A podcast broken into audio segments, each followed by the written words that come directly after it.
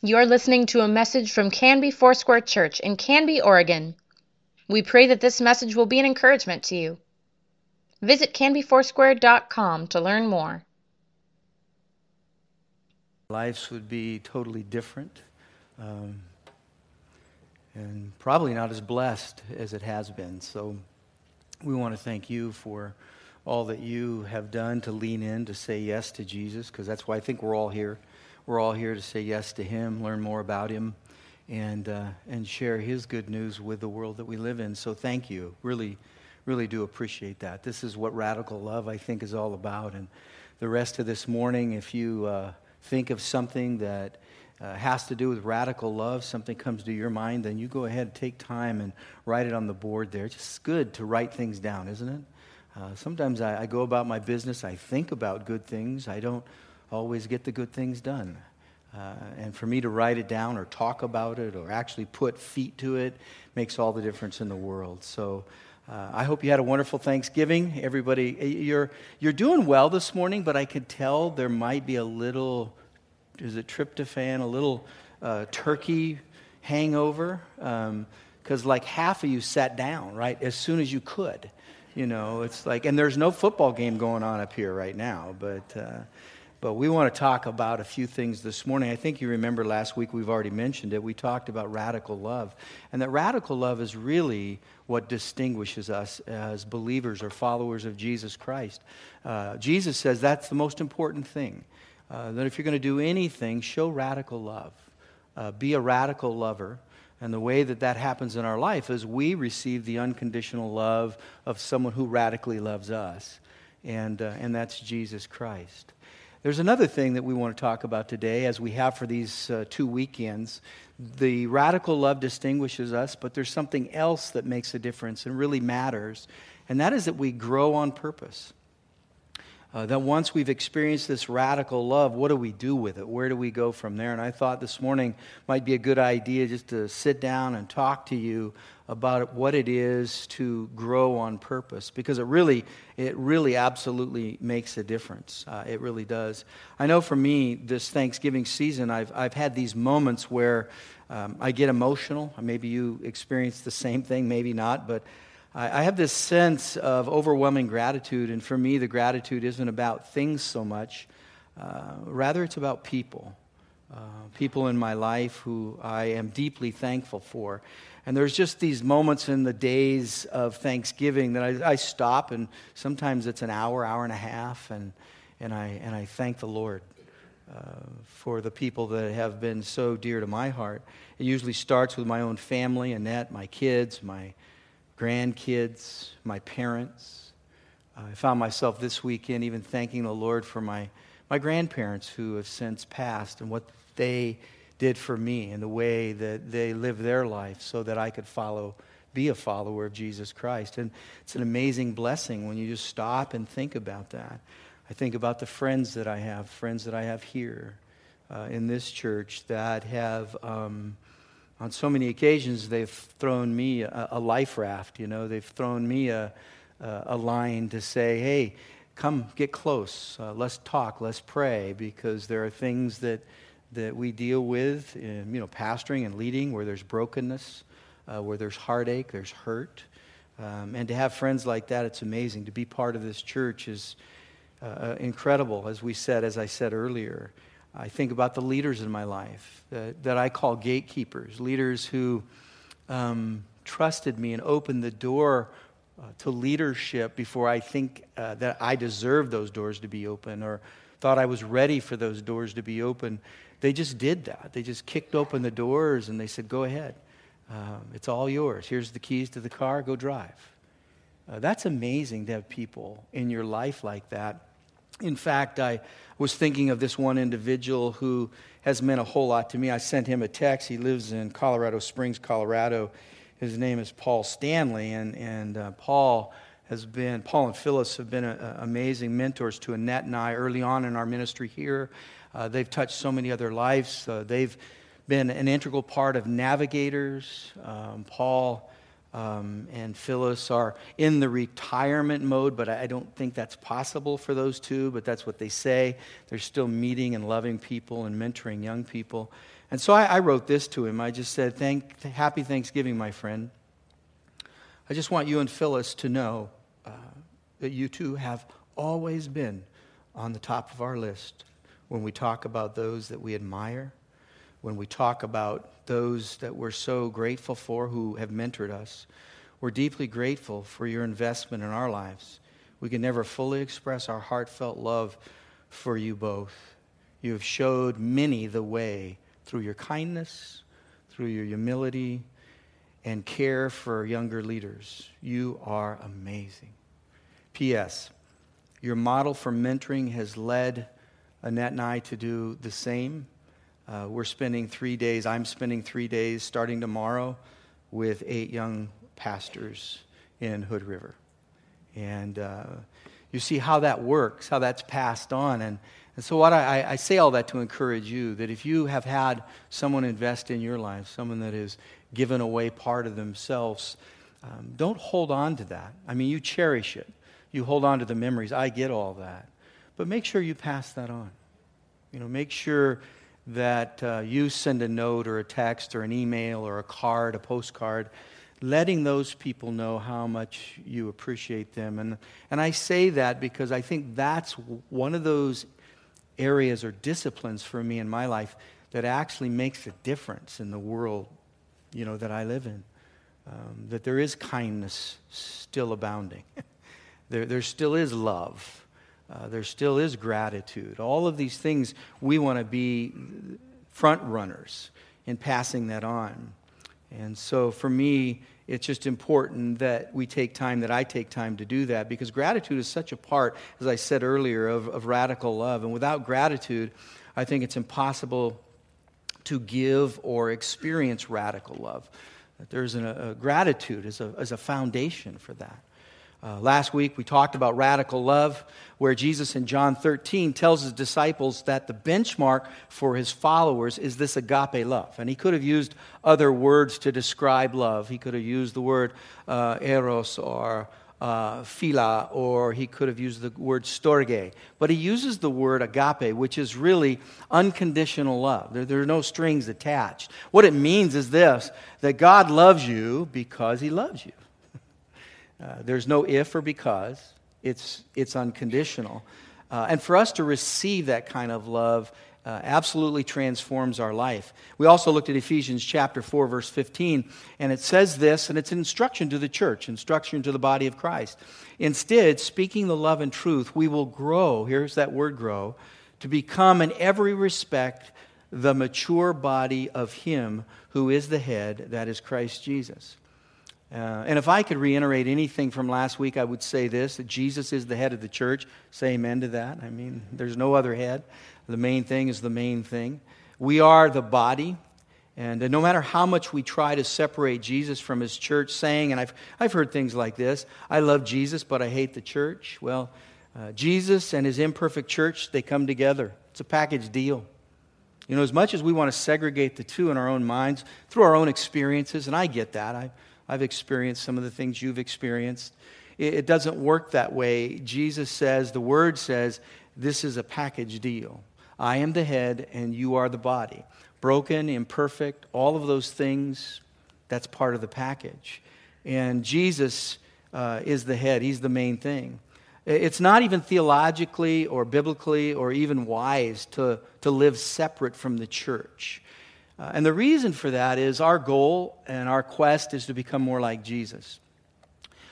And to become more like Jesus in his fullness, uh, we need each other.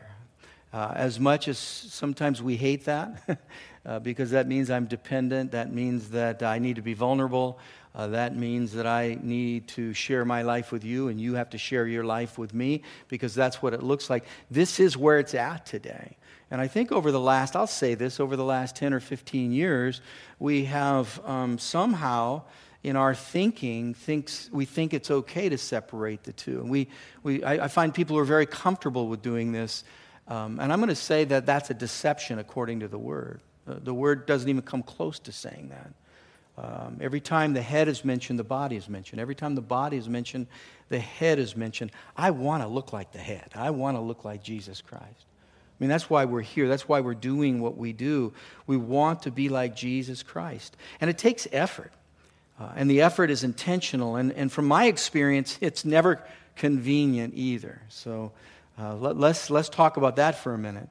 Um, because I think in my life, there have been times where this God of convenience has risen up and, and actually been a priority, that I'll do whatever's convenient, I'll do whatever I can do uh, and take the path of least resistance, whether that deals with my time or my resource or relationships. That's where I'll find myself. And I really have to repent, and I repent of that today. Uh, convenience is not my God. Um, and, and to follow Jesus it means that it's just not going to be convenient. Growing on purpose takes work, it takes effort. Uh, you have to go out of your way to see that happen in your life. You really do. Uh, you have to go out of your way uh, when you really don't want to go out of your way, when it's never easy to go out of your way. So, what I want you to do today, if you would, open your Bibles with me to Colossians chapter uh, 2. We're going to look at Colossians chapter 2. The author of Colossians chapter 2 is the Apostle Paul. Um, the, the church of Colossae was planted by the church of Ephesus. Um, Colossae is about, oh, 100 miles west of Ephesus. And if you remember a little bit about what happened here, Paul planted the church in Ephesus. As far as we know, he never visited Colossae, but he writes to them in this, in this letter. And he's writing, essentially, he's writing to his daughter, his child. Uh, he planted the church. You may even say his grandchild. I know this that uh, my, my, my, grandkids, um, they're very dear to me, and I watch closely. I take care of them. Uh, and I, I, say this, and it is in jest. Some, it's, part of it's in jest. Said if I could have skipped my kids to get to you, I would have done it in a flash. You know, I would have. But that's not the way this whole thing works. It doesn't work that way. But can you imagine the love and care that the Apostle Paul has for, let's call it his granddaughter church. He's writing them a letter, and it's about how to grow. He's saying, hey, this is what it looks like. He talks about Jesus being the head, us being the body, and he says these are ways that you grow. And so in Colossians chapter 2, uh, this morning, I want you to listen to what the Apostle Paul says about growing on purpose and how big of a deal it really is. In Colossians chapter 2, verses 6 through 8, it tells us that if we want to look like Jesus, uh, we, we must grow on purpose. In Colossians chapter 2, verses 6 through 8, it gives us a, a roadmap on, on how to grow. It gives us kind of a, a, a GPS, a coordinates that says, here is how you grow in Christ Jesus, and this will make a difference. And he gives us really three different ways in this passage of Scripture. Let me read it to you, beginning at verse 6. It says, So then, just as you receive Jesus Christ as Lord, continue to live your lives in him, rooted and built up in him, strengthened in faith as you were taught, and overflowing with thankfulness. There, there it is, there, that gratitude. See to it that no one takes you captive through hollow and deceptive philosophy, which depends on human tradition and the element the elemental spiritual forces of this world rather than on Christ Jesus. One of those elemental forces I mentioned earlier is the God of convenience. Do you follow in me there? That's what the Apostle Paul is actually referring to. He's saying the things that are easy to do because your culture does those things. That's what he's saying. Don't give in to that. Don't give in to that. You're different. You're different because of your radical love. You're different because uh, you're growing in Christ. And so when the Apostle Paul, when he speaks, if you see this at the verse 6 where it says, um, continue to live your lives in him. I want you to remember that phrase. Some say, uh, some Bibles, some translations say walking or living with Christ. Uh, it's, it's, it's you know, couched in a couple different ways.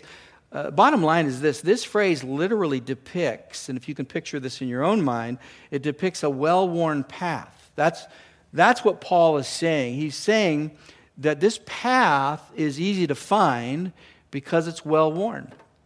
Now, if any of you are hikers like my wife is, or, or you go out in, um, in, in, in, nature and, and maybe you're not familiar with the area.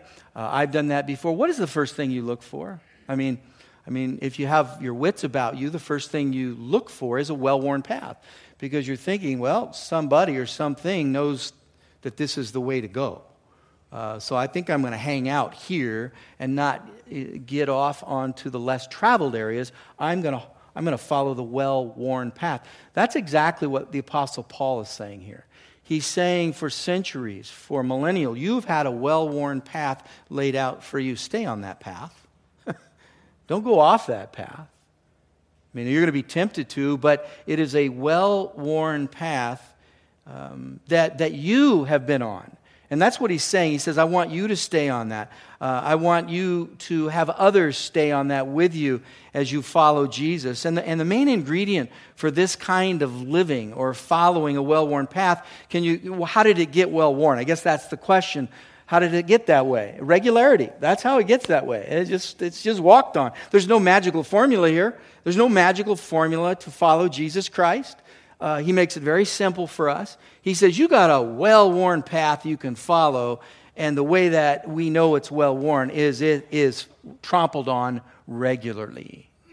And what he's encouraging you and me to do is to do the same. He's saying, with regularity, read your word. With regularity, be in fellowship. With regularity, do these things. Spend time with God's people. And here, whether that's in groups that we have, or classes that we have, or serving opportunities, recovery, worship here on the weekends that we have, the Apostle Paul is saying these are traditional things, not, not in a way that's empty or vain. These are things that your forefathers and foremothers have done, and they've done them well. Stay on that path so those that are following you can see the path as well. They're going to see your footprints, they're going to see your, your regularity in following Jesus Christ. When people see your life, they should see a pathway to Jesus Christ. Mark that down. Think about that. When people look at you, when they see your life, they should find a path to Jesus Christ. Not, not a pathway somewhere else. And somewhere else's, the somewhere else's, can be good places. We're not saying that they're bad places, but they're not the ultimate place that you're to be going. You're to be going to Jesus Christ. And, he, and he's saying, make sure that when people see you, when they, when they say your name, that one of the first things they think about is, wow, I can follow them on this well worn path because this pathway leads to Jesus. Um, and, I, and I know Jesus will make all the difference. So the Apostle Paul, in this passage of Scripture in Colossians 2, he, he gives us some ways. Uh, Paul tells us here's how you can grow on purpose. And number one, you can write this in your, in your bulletin, you have an outline there. You can write this down. Be rooted in Christ. That's the first thing he says. It's not surprising he says that. I mean, you know, be rooted in Christ. Be rooted in Christ. I mean, when there are a lot of people, especially, I'm going to say in the body of Christ, that are uh, maybe looking for new revelations of sorts, uh, it's folly in a lot of ways. This is what he says.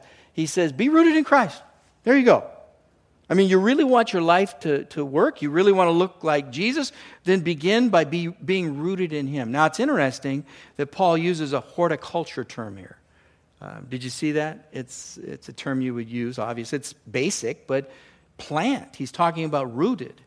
But it makes sense that you can only be as good as your root system. You're not going to have a bad root system with a, a luscious fruit tree It just doesn't look that way. You're not going to have a bad grapevine root system and have a lot of grapes. Not, it doesn't work that way. It, it, it, it, it doesn't match. It, there's a, con, a discongruity there. Does that make sense? He's saying, man, if you're really wanting to produce fruit, if you really want your life to look like Jesus Christ, you begin by being rooted in Him and develop a good root system. See, Paul is telling us to grow, to grow deep for stability's sake that's one of the, the reasons we grow deep, so that when you encounter storms, you stay upright. When you encounter hard times, when you encounter blight, uh, when times are thin and you're worn, when you have a good, deep root system, what Paul is saying is you'll withstand that storm, that you won't topple over. You, you'll, you'll stand strong. Rooted also means that you are planted on purpose. You know, anything that's, I, I think, good, anything that you see in an orchard, um, I uh, often go out to my friend Rich, Rich's orchard. He's got the hazelnuts, and, and I'm always amazed. Rich and I have these conversations. He's a lot smart, a whole lot smarter than I am, but I just ask him simple questions. And, and oftentimes when we're talking about a healthy tree, what do we talk about? We're talking about a root system. And uh, I've walked by and or driven by, and I said, "Man, you're knocking down a lot, a lot of trees out there. What's going on? Bad root system. Yeah, just we've got we've got to we've got to replant. So there there's a good root system. There needs to be some stability. But he's done this on purpose. This wasn't random. When you go out there, you see the rows. You see how well taken care of an orchard looks and how well taken care of this orchard looks. So so here it is you are planted in Christ on purpose for a purpose. There's nothing about your life that's random. It may feel random. I mean, it does. At times we feel that way. But being rooted is something that you attribute to purposeful, being purposeful. That you were planted by a, by a purposeful hand. And you are planted because there's a purpose for you. Uh, and your purpose, the Bible says, your purpose is to be like Jesus and produce fruit, which in turn influences others. That's why we use the phrase around here, making disciples that make disciples for Jesus. You see, it comes from, it comes from all places in Scripture that tell us to do that. That's our instruction. In fact, when you read the end of the Sermon on the Mount, uh, Jesus says in Matthew chapter 7, verses 17 through 20, he says, Likewise, Every good tree bears good fruit, but a bad tree bears bad fruit. A good tree cannot bear bad fruit, and bad trees cannot bear good fruit. Every tree that does not bear good fruit is cut down and thrown into the fire. Thus, by their fruit, you will be recognized, or they will recognize you. You see, this is, this is, this is a high benchmark just like radical love. This is our benchmark. This is, this is what uh, distinguishes us in the body of Jesus Christ. Again, this has to do with what people see in our lives and what do they see. that's probably a good question for us to ask. I, I think that it's good for us to be introspective at times. I think we've lost the art of uh, contemplation uh, because we're in a hurry and we're always moving. I'm, I'm guilty of it, always moving on to the next thing. And then someone will ask me, well, what happened three or four days ago? There are times I don't even remember what happened three or four days ago because I'm so enthralled with what I'm doing today. And that's, that's a pity at times. I need to be aware. I need to take a emotional inventory. I need to take spiritual inventory. And that's what this passage of Scripture makes us do. It makes us ask these questions What is uh, our life producing? You know, and here's another one Are my priorities planted in the soil of Christ? Is, are my priorities in life planted in that soil? Uh, my priorities, my personal priorities for life, um, whatever that looks like for you, it's following Jesus Christ. Are my family priorities planted in Christ? Now, that's, a, that's one that deserves another conversation down the road, I think. I'd like to maybe talk about that sometime down the road. Is what, is a, what does a family look like that has its priority in Christ?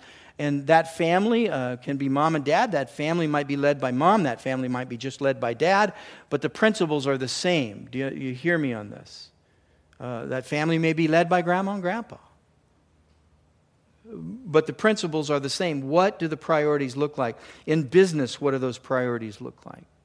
Uh, do you compartmentalize? So when you're in business, you act totally different than you do in your private life and your church life. I mean, you know, I'm, I'm just asking is it, is it two sets of rules? Uh, because really, what I've seen is good, godly businessmen and women don't have two sets of rules. It's one rule, and it's to be rooted in Christ and to practice life that way. That's what I've seen in, in business and people who really do well in business. The Apostle Paul, in another place in Ephesians 2 19 and 20, he says, Consequently, you are no longer foreigners and strangers, but you are fellow citizens with God's people, and you're also members of his household. Another way to say the body of Christ or the church.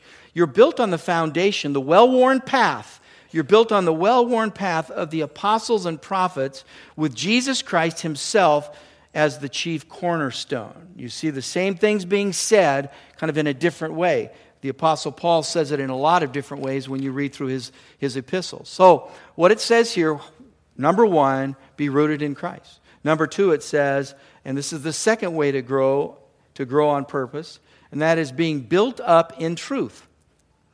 Uh, notice that Paul uses a term, a different term now. He, he used a term for that you would use, uh, you know, planting. Uh, a horticulturist would use this. Now he's using an architectural term. It's interesting to me. He's changed the, the metaphor a bit. He's saying now uh, this is the best way to describe it. It's architectural. It has to do with construction. Rooted in Christ, I'm growing down. I'm growing deep. Built up in truth, I'm growing up. Uh, now you can't hide the work. I mean, you know, someone builds a house around. Who's building that house? Why are they building that house? Look at that house. That's a nice house. You see it. It, it. It's distinguished. That's what Paul's saying here. God is engineering, He's engineering a work in us, and it's not always easy, but it's always productive. So He's engineering a work. He's at work right now. That I am built up in truth, and that can only happen when I ask the question God, what is it that you want to teach me? God, what is it that you want to teach me in this circumstance, in this relationship? What is it you want to teach me? Uh, what you've done there is you've opened the door to the truth teller, God's Holy Spirit. And that's where God's Holy Spirit does can do and does profound work. But notice it doesn't say built up in what others think of me. Sometimes that's where we find emotional nourishment. It doesn't last very long kind of like the, the, the cow who died eating hay. He died of starvation because it had no nutrition in it. You know, you can consume a lot. Doesn't mean you're getting better. Doesn't mean you're healthy. And Paul, Paul's letting us know here it's built up in truth. And it doesn't say, I'm built up in what entertains me. Built up in truth of who I am and who God is and what that relationship looks like. What does the relationship look be like between us? As you're being built up, help others do the same. And that's why I wanted to talk to you today. I wanted to tell you, encourage you to help others do the same. And it can be so simple. Um, how about just about a, a, simple greeting? I mean, if you're here in church, let's say you lose, use Sunday morning and you, you look around and you see someone who's kind of maybe new or visiting and they don't, maybe they're unfamiliar with what goes on here or where to take kids or those kind of things, step in. It, it, it's not always someone else's job, but it's also all of our jobs. And that you would say, hey, can I help you? And if I can't find out the answer, uh, I'll find someone who does. I mean, encouragement that way is huge. It's a big step to come into a foreign place. it, it is. I think one of the toughest things to do in life ay, is to find a church and we can help that process. I think we can help that process by greeting others well. Invite people to pay. We've built it in here. You can have a meal here, and it doesn't cost you a thing. See, in the old days, you, you know, you'd, hey, you want to go to lunch, and it costs you some coin to do that. We've provided a venue, a place for you to go between services to actually eat and spend time with each other, and it doesn't cost anything. We want that to happen. Why? You can invite someone to have uh, breakfast with you. You can sit and have fellowship with people around the table. There's no better place than in the spirit of hospitality disciples are made. Read it all through Scripture. Where are disciples made? Where are followers of God? Where do they, where do they start and where do they grow? Typically, it's not in a classroom with a chalkboard or uh, overhead. It's typically in the spirit of hospitality. Hey, Zacchaeus, come on down. I want to have lunch with you. Wow. Disciple made. Look at all the places that happens. Uh, what's something else we can do? Invite people to come to church, pray with others. Say, hey, can I pray with you? Or, or go to the prayer teams with others, walk people there. So make an investment into others, it will be lasting. It'll be lasting. Um, some of you know I'm, I'm working with the Canby Fire Department. I'm one of the board of directors, which has been a lot of fun for me. Um, I've always wanted to do something like that. And, and so I went a few weeks back to a, a conference they have to train rookies to do that. Now, I, am one of them. I went into this conference, and it was really odd for me because most of the conferences that I go to are church related, and I know half the people in the, in the place. And so I, did, I, I didn't know anyone. I walked in, and I thought, wow, I am not in Kansas anymore. You know? And this is a whole different language. And about 10 minutes after I was there, this young man comes running up to me, and he said, Hey, Pastor Ron. And I looked. He's grown now, and he's been on the Clackamas County Fire department for probably 15 or 20 years. That's the last time I saw him. And uh, he had his buddies around him. He goes, Hey, this was my pastor when I was growing up. And he taught me how to do a 360 on a knee board. I thought, wow, I thought maybe I'd teach you the word or, you know, that.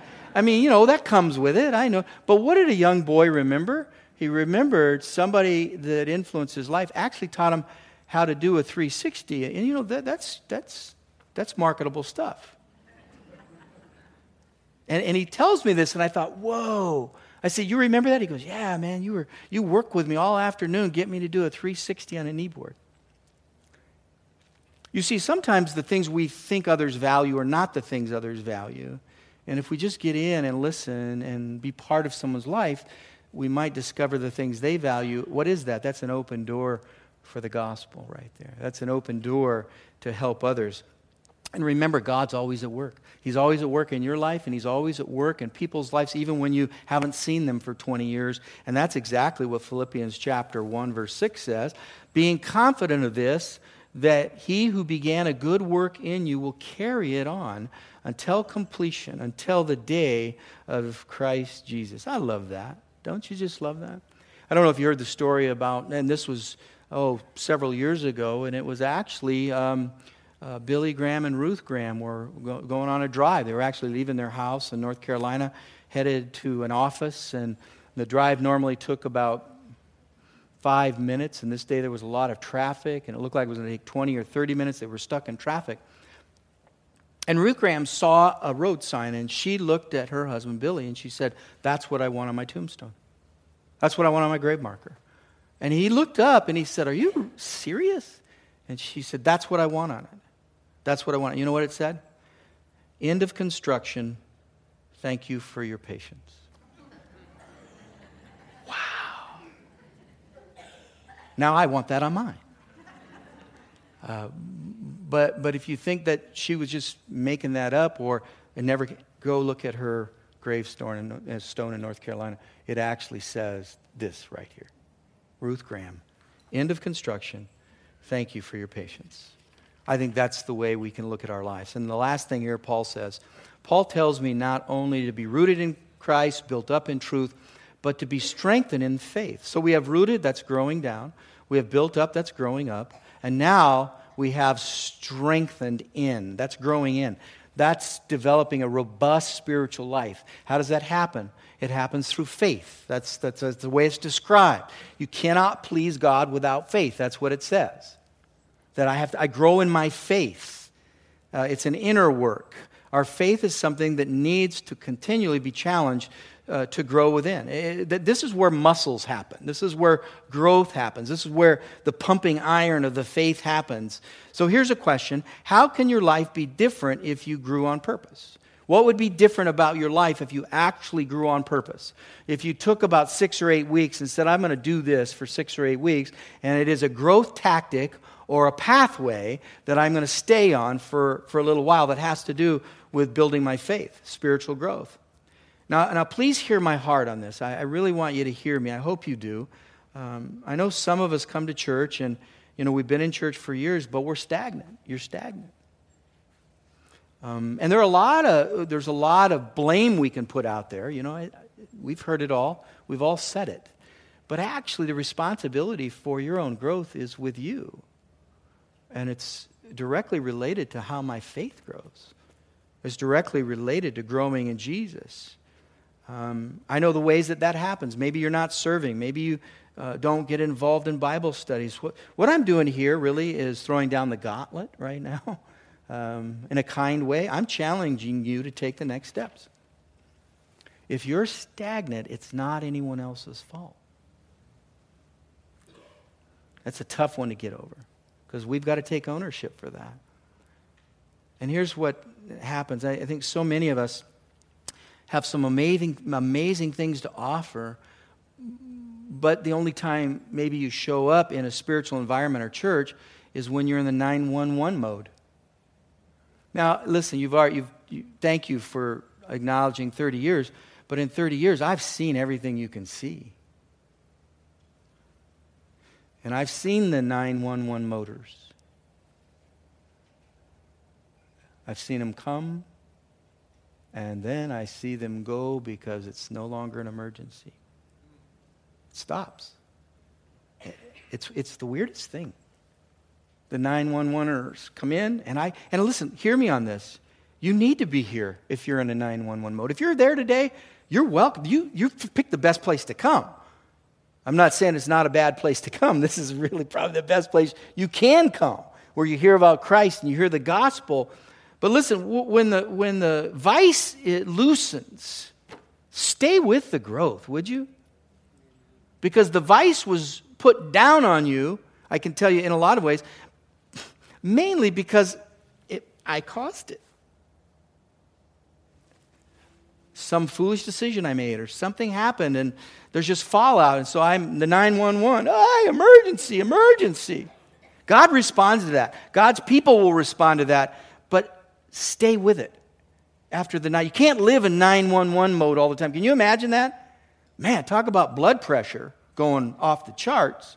I mean, talk, think about that. In Jesus, there is peace for you. In the 911 mode and out of the 911 mode, there is peace for you. But be in that.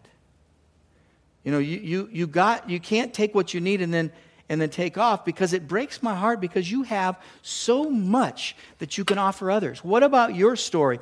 What about your testimony? We miss out on your experiences and your testimony. Please don't abandon us after the 911 is over. I want to hear your story. I want to be encouraged by your life. Please be thinking about how God can use you here. What is the next step? How can He use you at work, in your family? How can you make a difference? Maybe you can go on a mission trip. Maybe you can lead a, a small group or be part of a small group. Maybe you attend Canby Bible College. Maybe you become, if you're younger, part of an internship. Maybe, maybe, maybe. There's a lot of good maybes here. They're, they'll stay maybes until you make it a reality. Maybes are only maybes. You're the one that chooses whether it becomes a reality. Listen, over the last 25 years, Canby Foursquare has planted or helped plant over 30 churches. A lot of them. We've, we've sent out uh, churches.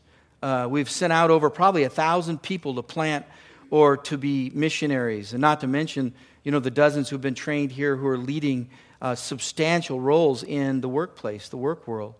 What if we were uh, looking and saying, what if we want, what if we plant more churches? What's going to need you to be involved? What if we send out more missionaries in the next 10 years?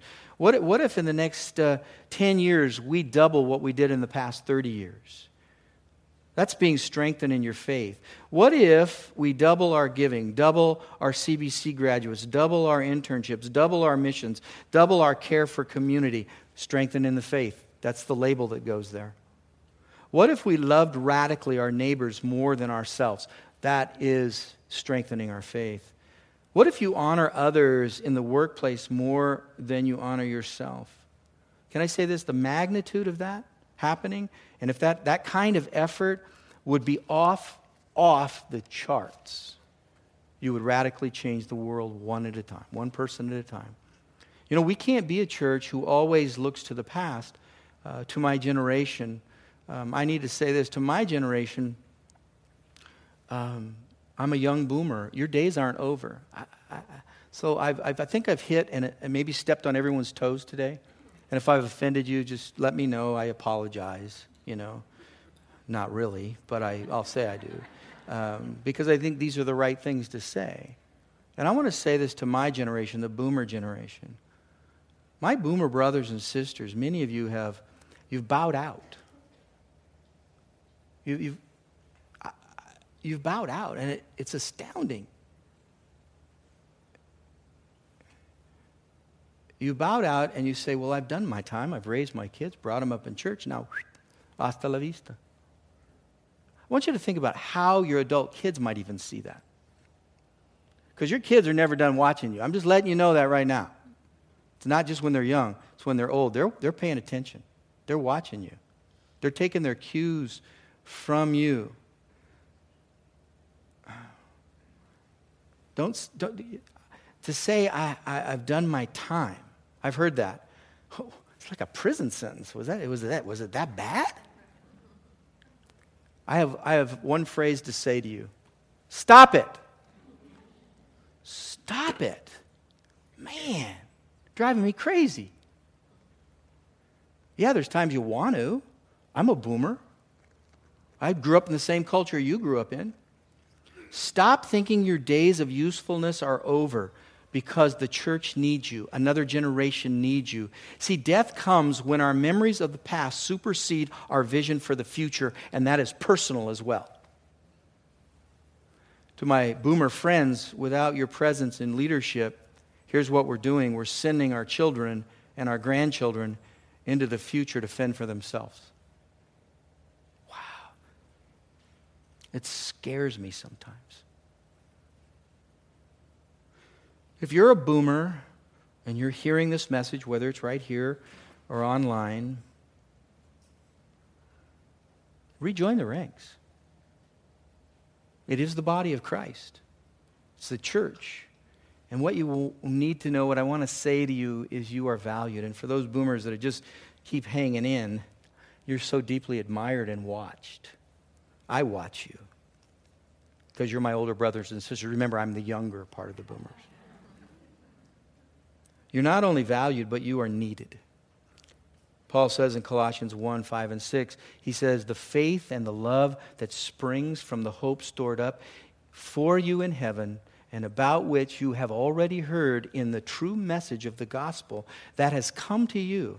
In the same way, in the same way, pass this on, the gospel is bearing fruit and growing throughout the whole world because you were strengthened within, faithful just as it's been doing among you since the day you heard it and truly understood God's grace. Listen, Jesus will always be the center of this church.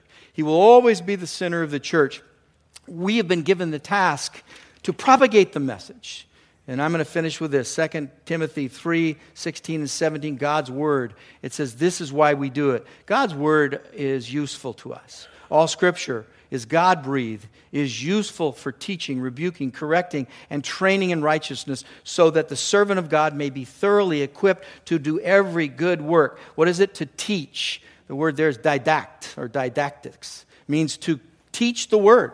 Be, for, be, be strategic in teaching the word, leading people from a novice to a faithful follower. That's what the, the whole idea. The word rebuke, we don't hear it that much because we don't like to be rebuked uh, you rebuke people, they unfriend you. So uh, it's really a really thin line. It didn't used to be that thin. You rebuke me, boom, you're not my friend anymore. When in fact, that could be one of the best things that happens to us. You know the word rebuke? You know what it means? It means to reset something. Something that was in place and now out of place. It has the imagery of a bone broken. That the bone gets broken and it's put back in line. Isn't that, isn't that cool? Now, if you break a bone, you want somebody to line your bones back up, or you hobble the rest of your life. That's what that word means. It's a good word. And then it's for training. The word there is the word, and Paul uses is, is gymnasium. Do you know what that? You know what that is? It's gymnasium. He said, "Man, commit yourself like an athlete to go through the disciplines." Now, here, here, listen to this. For maximum growth, for, I'm going to I'm to distill this, make this real. Eh, eh, I, I have to have it this way. For maximum growth, what do I need? What do you need for maximum growth? Because we can get caught up in a lot of other stuff and think we're really growing, but there, there's, a, there's something that has to do with maximum growth here. So, maximum growth. So, if you want to learn to drive a car, what do you need? A car. Can't learn to drive a car without a car. I mean, I, pretty simple, isn't it? If, I gotta, if I'm going to drive, I'm going to learn how to drive a car. When I was 12 years old, my grandpa took me out on a parking lot uh, in his big old 66 Cadillac, and he gave me the keys to his car. He sat in the passenger seat. I sat in the driver's seat. Woo-hoo-hoo. You know, I'm driving a Cadillac. And how did I learn to drive? I had a car. And I had a good teacher. Uh, by the way, my daughter, my granddaughter, just she's 12. And so um, go ahead and show that up there. So, so she turned 12, and I have a Cadillac. Now, if you're going, whoa, he has a Cadillac, it's a 91, all right? Used to have moss on the hood and mice in the trunk. So don't get that excited, you know. Um, so, so we took my Cadillac at 12 years old. Um, we borrowed your church parking lot. No one was here. And um, how else do you learn to drive? You have to have a car. Uh, how do you learn how to swim? What's the main ingredient in swimming? Water. You got to have some water to learn. I mean, they can tell you all they want. They say, hold your breath and do this. I mean, until you get thrown in the water. Someone asked me, my grandkids said, Papa, when did you learn how to, to swim? I said, I don't remember. I grew up around water because that's, I grew up down in California in the ocean. I said I was probably three or four, so I don't remember when I learned how to swim. But I know there was a main ingredient there, and it was water. I know that because that's how you learn how to swim. If you want to learn to grow spiritually, what do you need? You need the body of Christ. That's what it says here. If you want to really get your maximum growth, now you can grow in other ways. I mean, that's, it can happen. But for the maximum growth, uh, you know, I'm going to break the news. It, it's the person next to you and, and behind you and around you. It's, it's the body of Christ. I need a car to drive. I need water to swim. I need the body of Christ to grow spiritually. It, it's a very simple formula. Let's don't miss out on it. Let's keep it simple. Let's keep the main thing the main thing. Would you bow your head? Lord, we want to thank you today for your amazing grace in our life and that you have just touched us so many ways that thank you for this Thanksgiving and uh, the blessing that you are to us. In Jesus' name, amen. Thank you for listening. Please let us know if you have questions or would like us to pray with you. You can contact the church office most weekdays at 503 266 4444 and anytime through canbyfoursquare.com.